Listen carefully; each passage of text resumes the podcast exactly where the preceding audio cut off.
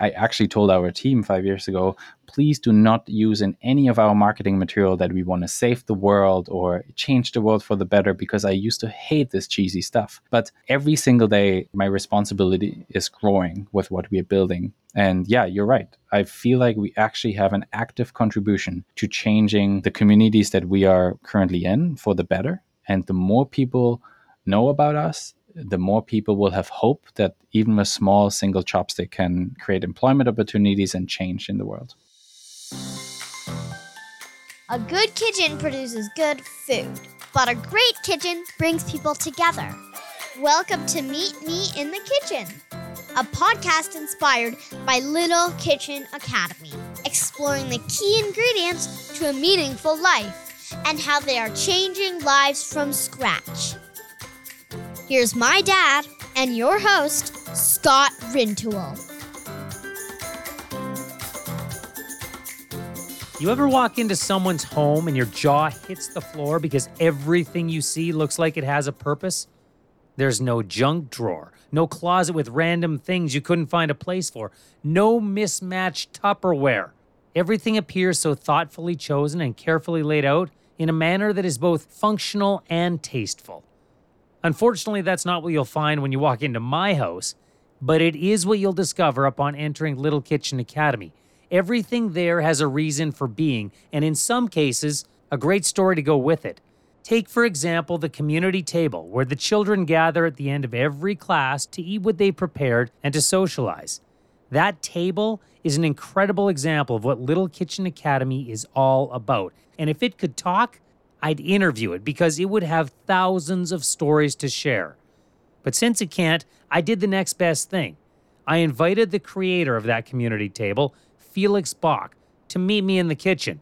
And just like that table, there's so much more to Felix than first meets the eye. Or in this case, the ear.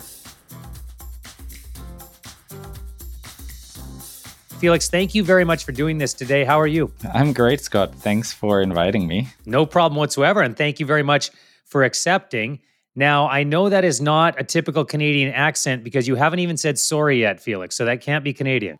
I know I didn't say sorry. I didn't say thank you enough yet, but you, you are right. And honestly, I never expected to be in a meeting me in the kitchen podcast. I mean, I'm I'm the furthest away of being a chef, but yeah, I guess I, I have a lot to learn today. Where are you originally from, Felix? I am German. I grew up in in the German Alps and a small village of 60 people. Now 59 are left, and happy to live in Vancouver now. What brought you to Vancouver? I'm, I'm a very opportunistic person. So I had the chance to do my graduate research out at UBC. Had to choose between UBC, MIT, or Cambridge, and I just chose the place furthest away from home, as you do when you're in your early 20s and you want to go on adventures. Yeah, that's how I ended up here. And lucky me, in my first week of living in Vancouver, or maybe second week, I, I met my today wife. And yeah, the rest is history. Now, now I can't leave anymore.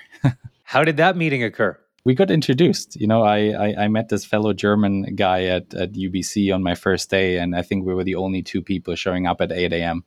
And he looked at me, uh, you know, after after a while and said, "I think I need to introduce you to someone." And yeah, a couple of weeks later, we were together. Well, it's worked out very well, as has your time in Vancouver, and we don't want you to leave anytime soon. What did you come to UBC to study? So, I'm a wood engineer, already very specific. Always work with natural resources, love the forests, love wood as a renewable material. And my expertise is actually uh, bamboo as a natural engineering material. So, I'm a material scientist and had the chance to work on my PhD at UBC on structural bamboo products. And yeah, when it, when it got to transferring that know-how into the industry, academia, you know, was a little bit too slow for me. And I thought, okay, I need to take it in my own hands. And that's actually the story also how I started my company.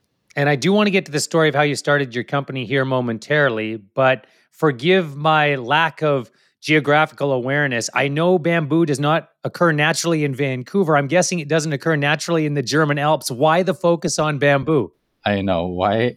Why would this German, you know, carpenter uh, call himself a bamboo expert? I don't know. I, I I just got into it. You know, the true story is my very very first kitchen I ever built when I was 15 years old in my apprenticeship was just by coincidence made of bamboo in the German Alps. Believe it or not, and I was fascinated by the material, but but didn't really think about it for a few years. And then during my studies, it fell into my hands again, pretty much with you know first student projects and my very first job that brought me to a startup in Ethiopia in East Africa, where a company tried to get away from tropical timber use and tried to replace these non-sustainable hardwood materials with bamboo as a raw material. And this is really where I got into it and made a name for myself in, in the industry. And after a while I became that German guy from the Alps who was really, really good in what, what I was doing in bamboo.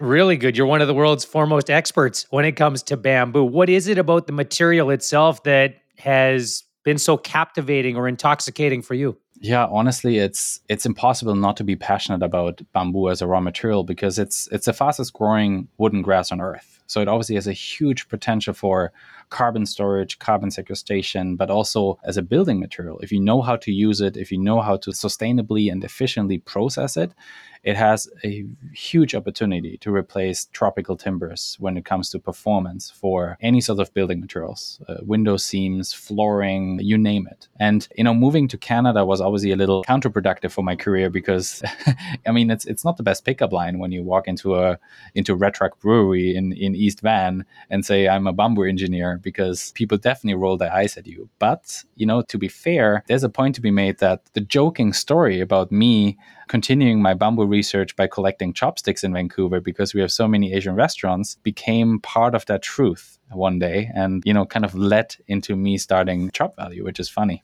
So you mentioned Chop Value, which is the company that you founded. You mentioned chopsticks. I imagine most of our listeners don't understand how that all goes together. Give me the origin story for Chop Value and how chopsticks play into it. Yeah, so that connection is it's not too far fetched. So it quite literally started with, you know, not taking myself too serious and just jokingly telling my friends, look, if I ever run out of research material, you know, that I used to get from Asia to, to do my research out here at UBC, if I'm ever running out of it, I could just collect and recycle bamboo chopsticks and, and turn them into new material. So that was the half serious start of the company. But the serious start was really I was I was actually hired uh, on the site by Metro Vancouver and FP Innovations, a local research institute, to do some studies on our construction waste in Vancouver housing market. And I think maybe uh, you know if you're from here scott you know about our really rapidly changing vancouver skyline and and our neighborhoods are rapidly changing and what people build how they build and we are creating so much construction waste and I realized my expertise was needed to turn this efficiency thinking that I developed in the bamboo industry into our local construction industry. And this is the connection. So the connection was really the efficiency thinking of our resources together with my knowledge in, in bamboo and thinking, how can I prove my point that we can start a, a viable circular economy business with something small and humble like a chopstick?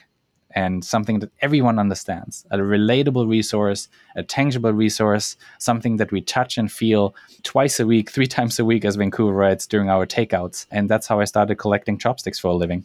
Now, your mother has called you a garbage man with a PhD. I saw her quoted as saying that. Why does she call you that? yeah.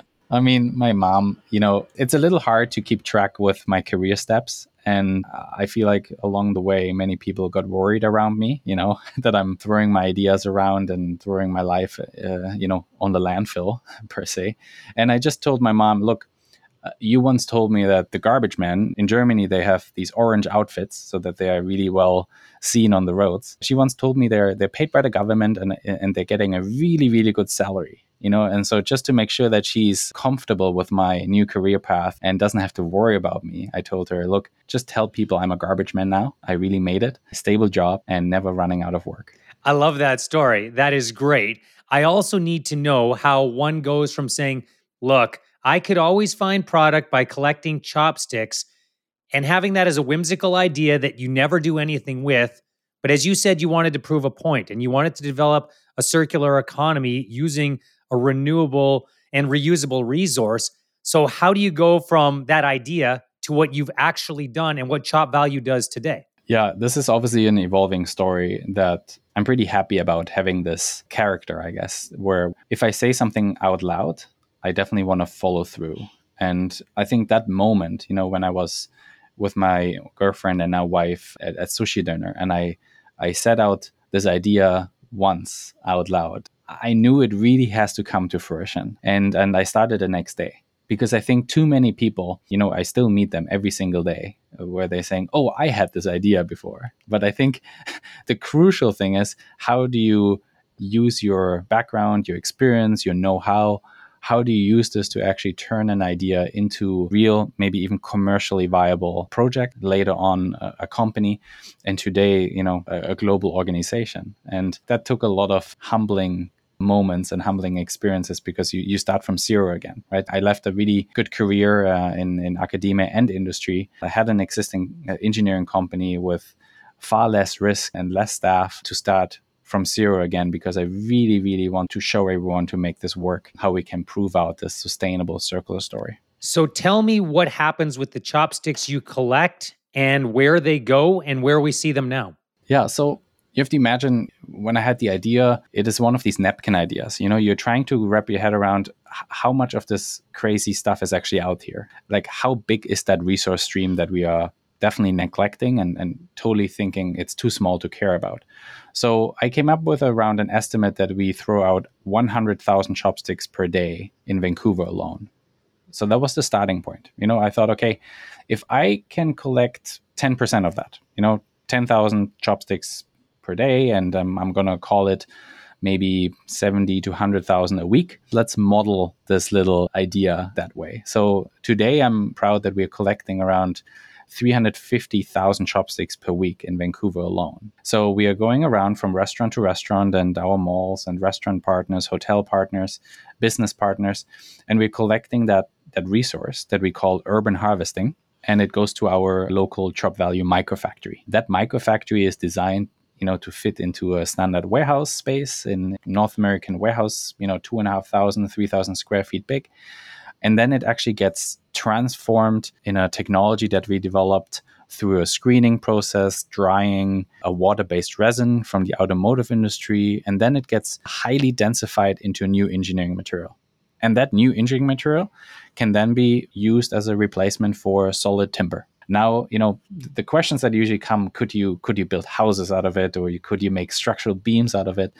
The answer is, you know, on paper, yes, from a performance perspective, but we choose to make products for everyone's daily use so that you can touch and feel and, and tell the story of what hundreds or thousands of chopsticks have been turned into. You know, restaurant tables, desks, home decor products, or, you know, this beautiful community table that we're making for Little Kitchen Academy, for example, for all the little kids to eat on and play on. And I do want to get to that part of this story because that's why we're doing this interview here today. But before we get there, I imagine the sell to restaurants or the pitch to restaurants is probably a pretty easy one. Look, we'll come to you, we'll take your chopsticks, and we're going to turn them into something other than waste. Did you get agreement very early from a lot of restaurants? You know, early on, you you don't have brand recognition, you don't have a name, you, you the restaurants don't understand why they would be offered something for free. So obviously they are suspicious at first, but then I think how we approach it is we just take them on a on a journey. We set them up as partners. You know, we we treat them uh, like we treat customers who are paid customers. We treat our restaurant partners as well, where we really explain them the benefit why they should be part of it, why they should be joining our collection program.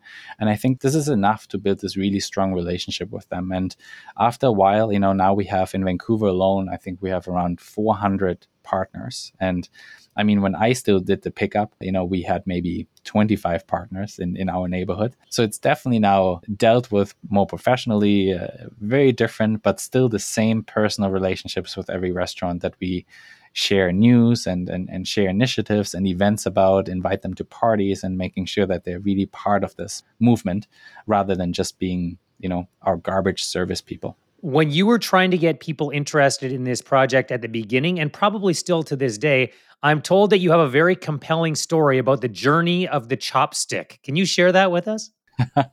yeah. So, you know, I always try to give the little chopstick a, a personality because I, I, don't think there's anything too little to care about, right? I, I think if we really want to drive change, and it can be quite daunting, you know, to, to hear about all these huge issues. We have climate crisis and, and like all these disasters that we don't really know where to start. And I think the chopstick is a really, really cool communicator for us to say, look, this little chopstick comes, you know, in 95% of the cases, comes actually from this forest somewhere in China, and it travels over 6,000 miles all across the ocean to end up on our lunch plate for 20 to 30 minutes before we throw that little guy out into the bin. And there's just no argument, no matter how many analysis you're running, or no matter how good you are in calculating the life cycle or making a carbon assessment or all these stupid, smart, clever sounding keywords, there's no narrative where you can feel good about throwing out a resource after you've used it only for 20 to 30 minutes. So that little chopstick, we are giving a second life. And you know, there's one of my favorite Chinese proverb that I'm surely messing up now that I'm on on this podcast, but it says, you know, as a single stick, you can be broken easily, but as a pack, you're unbeatable. Meaning the strength of teamwork, the strength of community.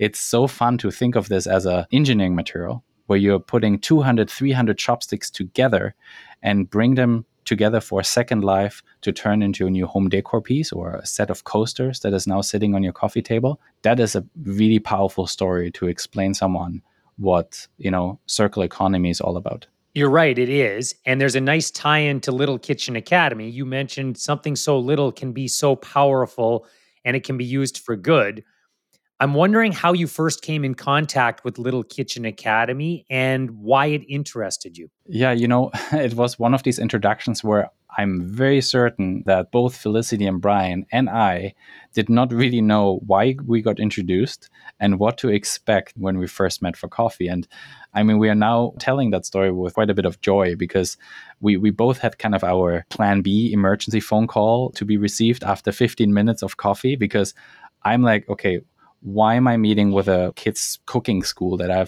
really don't understand the concept? And why would they meet with the chopstick guy? And I think sometimes you have these moments where you really feel like it just clicks and you speak the first few sentences and you know there's some values that are aligned. And you know, if I would speak today about these values, then I think it's really education. I think we want to take something very authentic and simple and use it to educate but but not from top down you know like with the community, like allowing to communicate education about something simple like cooking with the right ingredients, or in my case, you know, being better with our natural resources with very simple stories. And we knew when we met, or I, I can speak for myself, I knew that there's a really, really, really good fit to work together on a on a on a global scale because we think so much alike. It's interesting you say that because Felicity tells a similar backstory that, much like you, she didn't understand why this meeting was occurring. she didn't think it would be very long. But by the end of that meeting, she knew you had to partner together. This needed to be an integral part of every Little Kitchen Academy. You mentioned it earlier. And for those who might have missed it, in every Little Kitchen Academy, there is a community table. And that community table is made by Chop Value and it's made out of recycled chopsticks. How does that make you feel that that's where these little humans and in some cases teenagers, but that's where they gather at the end of every session at Little Kitchen Academy? You know, this is it's a very proud feeling because, you know, knowing that we are part of Little Kitchen Academy's brand that really spreads their positive development across the world in such a transparent way that really makes me proud almost like very very happy because what these kids are doing is they ask questions about something they see right in front of them and that they can feel and see. You know it's not an app on their phone or another school book to read. It's a table. It's literally a piece of furniture that they usually would just walk by. They would probably not have an appreciation for the design but because it's made out of I think 33,246 chopsticks. Don't quote me on that number, please, but I think it's definitely more than 33,000 chopsticks that community table is made of. You know, every educator and or every little kitchen chef now has an opportunity to tell one story. And and that story could be so different. Like one day that story could be maybe my chopsticks are in that table because I live in that neighborhood where this table was made or that story could be I know someone who works at the Chop Value Micro Factory in my city and they made that table. Or the story could be today is the first time I understood what circular economy means. So we don't have to throw out these little sticks. I know now if I put them into the chop value bin, they're being turned into community tables for Little Kitchen. There's so many cool stories that you can imagine these kids picking up on, you know, depending on the age, depending on the interest, that yeah, I feel kind of responsible now to really do a good job, you know, as, as a partner to LKA. You were very close on the chopsticks. 33,436 is the number. You were only off by a couple hundred. But to be fair, I wrote it down. You have to do this all the time, and you have many other products that you have to configure. Yeah, you know, and I try to be really accurate when it comes to numbers because I think it's really important. It's it's part of our traceability story. What I mean by traceability is I, I think in the rarest cases today do we actually know where our products are coming from you know, for instance, the microphone that we are sitting in front of, like, you know, there's a high likelihood this is being produced somewhere entirely different in the world that, that we assume it is produced. And 10 other components are shipped before it gets packaged and arrives on our desk that we can now speak into. I want to change that with the Chop Value products. I want to make sure that we know exactly how many chopsticks were collected where, by whom, and who produced it before it ended up into this really, really beautiful, appreciative, engineered product in its new use. I can understand why you and Felicity and Brian wouldn't have seen the alignment at the time. But now, as somebody who has talked to many people involved with Little Kitchen Academy, has read your backstory, the alignment seems very simple and very much in sync. That both Chop Value and Little Kitchen Academy simply want to change this world for the better. Is that a fair statement? Yeah, and honestly, I would have probably tried to play this down a little bit five years ago because, you know, I, I actually told our team five years ago, please do not use in any of our marketing material that we want to save the world or change the world for the better because I used to hate this cheesy stuff. But the more I'm involved, you know, in this kind of part of my career, or the more I read on, you know, Twitter about all the the negative stuff that people almost like lose hope that they can change anything. Every single day, my responsibility is growing with what we are building. And yeah, you're right. I feel like we actually have an active contribution to changing the communities that we are currently in for the better. And the more people know about us the more people will have hope that even a small single chopstick can create employment opportunities and change in the world. As someone who grew up in a village of just 60 people, you have to have a sense of community to function. That's how your village operates on a daily, weekly, monthly, and yearly basis. Do you feel a sense of pride in your upbringing that goes into that table? It's literally called a community table, Felix, that people sit at. And that to me is some type of tribute to your past if i'm looking at it through that lens. Yeah you know this is this is such an interesting point. I you know there's there's a lot to unpack. Uh, you, you're right. I think when you grow up in a smaller community you you have a stronger sense of responsibility because you can't really afford to look away. You know you do help each other. You're there for each other. You know each other's names and you rely on each other. And i think this is part of the culture we are building with chop value. The name community table definitely is inspired by Felicity. You know, Felicity wanted this to be the center of Little Kitchen Academy where everyone comes together at the end of a session, at end of every session to enjoy their meal on. So it had to match the experience. You know, the, the experience of of the session that are being provided for the kids has to match the experience of where they're sitting at. So that, you know, that connection is not getting lost. And this is what I got. Like I think that was the only introduction I got before we designed the community table.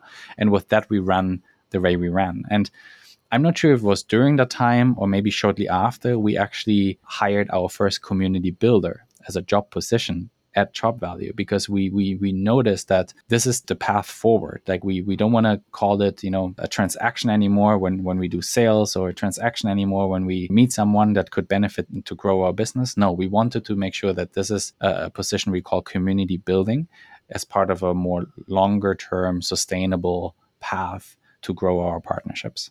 Well, the table itself is a symbol of that. And you spoke to that earlier. Here's what one little chopstick can do, but look at what all of these little chopsticks together can do. And you've done that with your network of restaurants and now with your franchising around the world. And really, that's what Little Kitchen is trying to do with the children it educates. I'm not saying this to patronize you whatsoever. I recently interviewed my daughter for this podcast. She's eight years old. And I asked her what her favorite part of being at a Little Kitchen Academy class is. And she said, sitting at the community table at the end with everyone else, sharing our meals and talking together. Oh, that's so cute. I mean, and this is, you know, out of personal experience. I remember having maybe one meal together as a family per year, and that was on Christmas because, you know, growing up in a very hardworking family with a family business, you know, you, you kind of you eat in shifts or you don't eat at all uh, together. And hearing this from your daughter as an experience, I mean, this is just you know the little icing on the cake, I guess, to feel good about what we do together with LK. I don't know how often you get home these days, but because of technology, I'm sure your family can follow you from around the world. I understand, though, your mom is not the biggest fan of you. She's the biggest fan of Little Kitchen Academy on social media. What is it about Little Kitchen Academy that has resonated with your mother? Oh, I think you know it's this emotional connection when you you can't help but smile when you see these kids in their experiences in, in this space. And I love that you picked up on that because it's true. You know, my, my mom, her name is Gabi. She is following every single little kitchen account that she finds on Instagram. I think one of her hobbies is Googling if there are new Instagram accounts that that maybe popped up and make sure that she follows each of them. You know, and you know, quite arguably, they're the same content on there, only in different cities because you see kids cooking. But she's, you know, whenever I visit and I look over what she's doing on her phone, she's usually watching kids cooking at Little Kitchen Academy. And I'm like, I think it's that connection to someone she knows or someone she got to know because she had the pleasure to meet Felicity and Brian and and also that little connection to me because she probably is not interested seeing you know factories all the time or or looking at wood.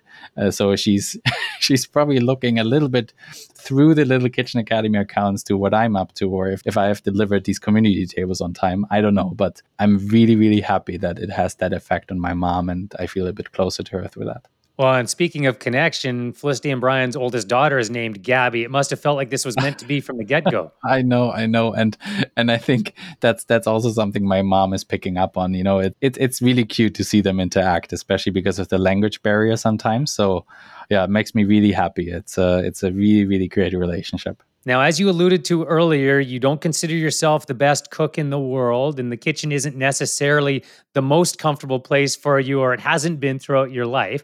But this is the question every person on this podcast gets asked because this is the question Little Kitchen Academy asks of its partners. What is the one ingredient, Felix, that is always in your kitchen? Cilantro. And that actually is because if there's cilantro in the kitchen, I know my wife is close by and she's the absolute best uh, supporter in this crazy chopstick journey ever. So if I know there's cilantro in the kitchen, then I know Talia is close by. That's very nice. Does that mean that the two of you cook together or do you simply consume? so I hope she will never listen to this podcast. So I would say I'm standing next to her with a lot of moral support until she tells me to get the hell out of the kitchen and hoping for me to help cleaning up. But no, it's it's true. I'm actually the most stressed you will find me, you know, is not building a startup, raising money or growing a brand globally. The most stressed you will find me is if I have two pans at the same time on the oven. So that's her favorite story to tell. Well, let's continue to tell your story a little bit. I'm wondering how you go from napkin idea, let's see what we can do with a few chopsticks, to starting your own factory, micro factory, as you termed it earlier in this interview in Vancouver, too. I think we can spread this around the world. I think we can franchise this opportunity. How have you grown the way you have, Felix? Hmm. It's hard to start because, you know, it, it takes a lot of determination and I think also a lot of maybe a little of bit of luck that all my background kind of fell into this one idea. Like background with industry experience, understanding how to scale, understanding how commercialize from resource to material, but then seeing the gap between commercializing a material to an end product. That's where the business is happening. And my passion for beautiful branding. I think without our brand, it would just purely not exist. So all these factors came together to this one single idea that I threw, you know, my entire 110% commitment and, and, effort behind it. So from the napkin idea to having some access to some research labs to develop the first prototypes, engineering and designing the, the machines myself until I was able to afford my first full-time employee of Craigslist and bootstrapping it the first year just to prove the concept because I was, you know, ashamed or afraid to ask anyone for help because I thought it's just a crazy, stupid idea. I think the first year was not even the most difficult part because that that still felt natural to me. That was just me working hard. The expansion idea comes from a place of how do we scale responsibly?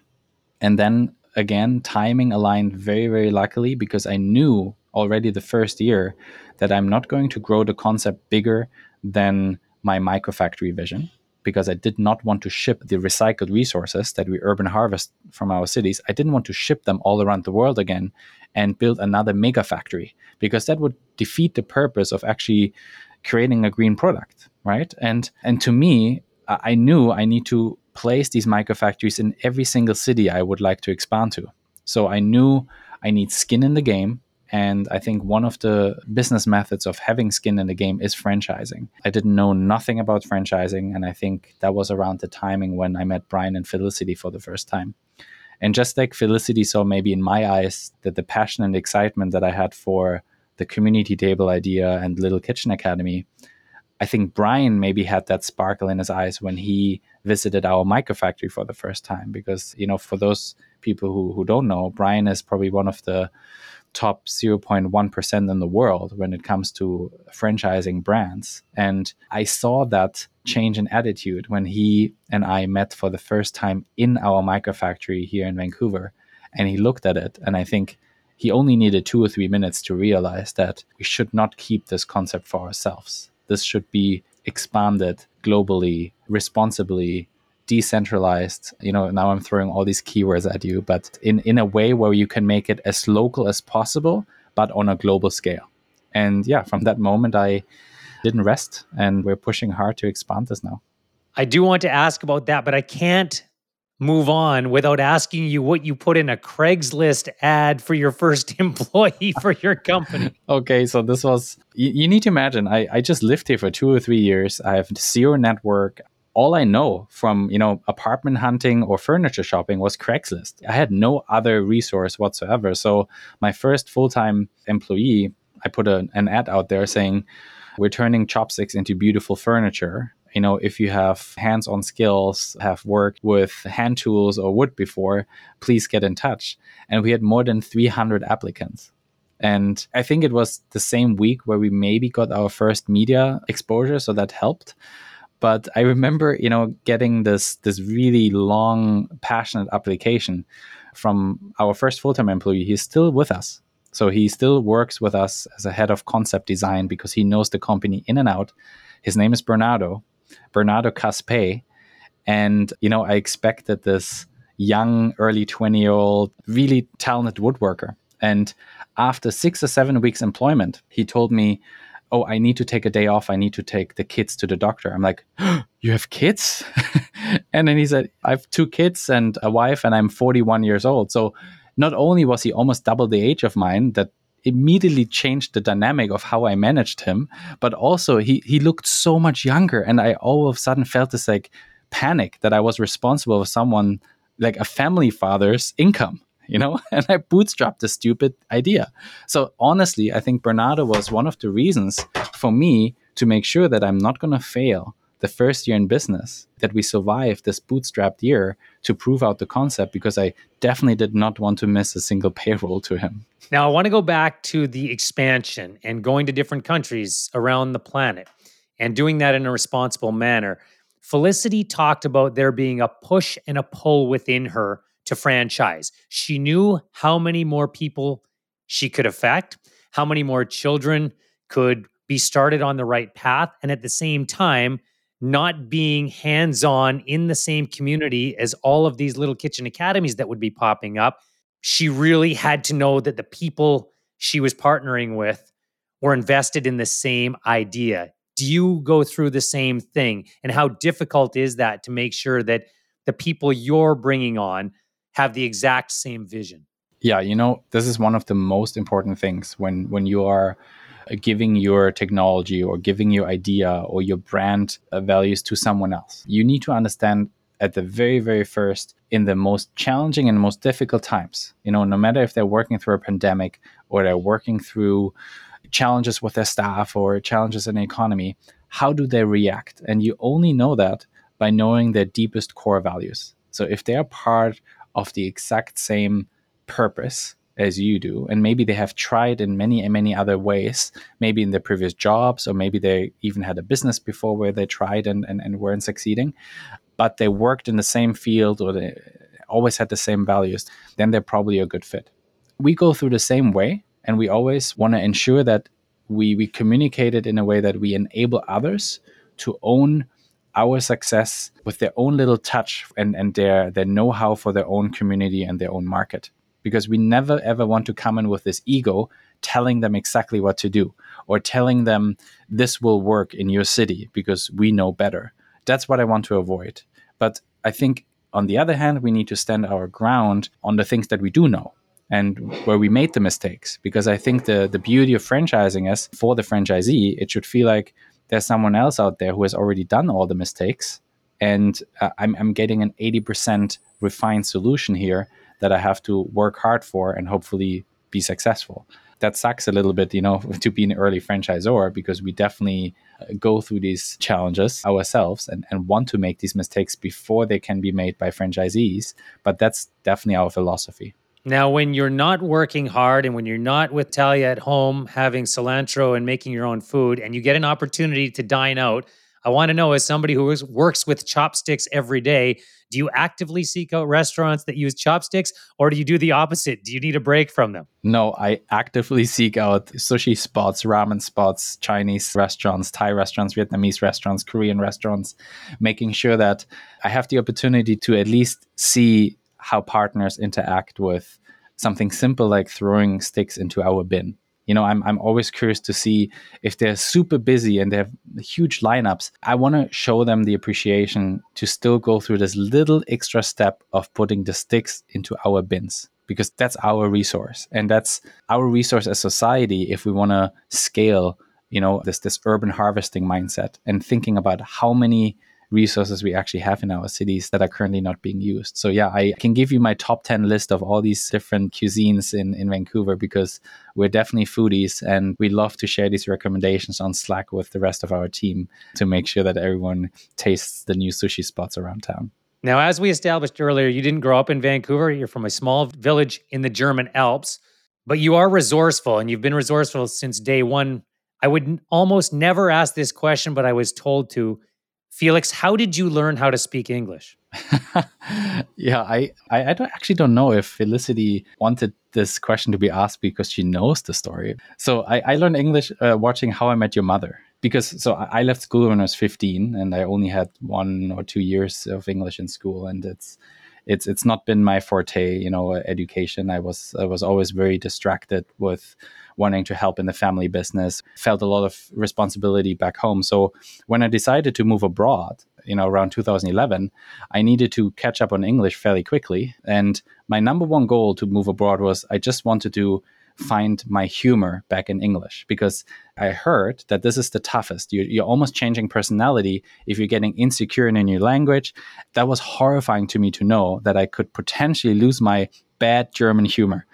I, I, just wanted to maintain my bad German humor in English language. So I'm almost back there. You know, I'm almost cringeworthy again. My wife is rolling her eyes every single day. So that is a great confirmation. But yeah, I did learn English watching the entire show, How I Met Your Mother, from start to finish within, I think, a month or so. And my very favorite saying, which is still what I go by, is how Barney always says, challenge accepted because there's rarely any moment where I don't feel, you know, if someone tells me this is not how you are supposed to do it or this is not going to work, my mind immediately thinks challenge accepted. Well, a couple of those things resonate with me because part of this discussion, I feel like I have met your mother to a certain degree. And then the other part of this discussion, when you said cringeworthy, I'm a dad of two young children, so I do dad jokes, and so those are cringeworthy as well. I know the other thing you like to do, Felix, when you're not dining out, when you're not working, you are a massive dog lover. What is your dog's name, and what makes him such a special companion? Can't believe I now have a reputation to be a dog lover because I just had this conversation two days ago where where Talia, my wife, said, Felix, now you're a dog person, huh? And I can't believe what a what a dog does to you if you actually have one. So we, we have a little puppy, um, uh, a little rescue. His name is Muesli, like the cereal. Because he's a mix of all sorts of things and he's a great addition to to the little family and is a working dog. So he's uh, sitting here behind me while I do this podcast and he knows usually at the tone of my voice when I'm about to end a call or about to say thank you, then he starts stretching and knows we are going out for a 5-minute break. Well, you have been a wonderful addition to the Little Kitchen Academy family and a wonderful addition to this podcast as well. I feel privileged to have had this conversation today. Felix, thank you very much for doing this. Thank you, Scott, for having me. It was really nice to share a little bit more about chopsticks today. Meet Me in the Kitchen is curated and produced by Toolkit Content. You can find more information about Little Kitchen Academy, including classes, locations, employment, and franchise opportunities at littlekitchenacademy.com. What's the one ingredient that's always in your kitchen?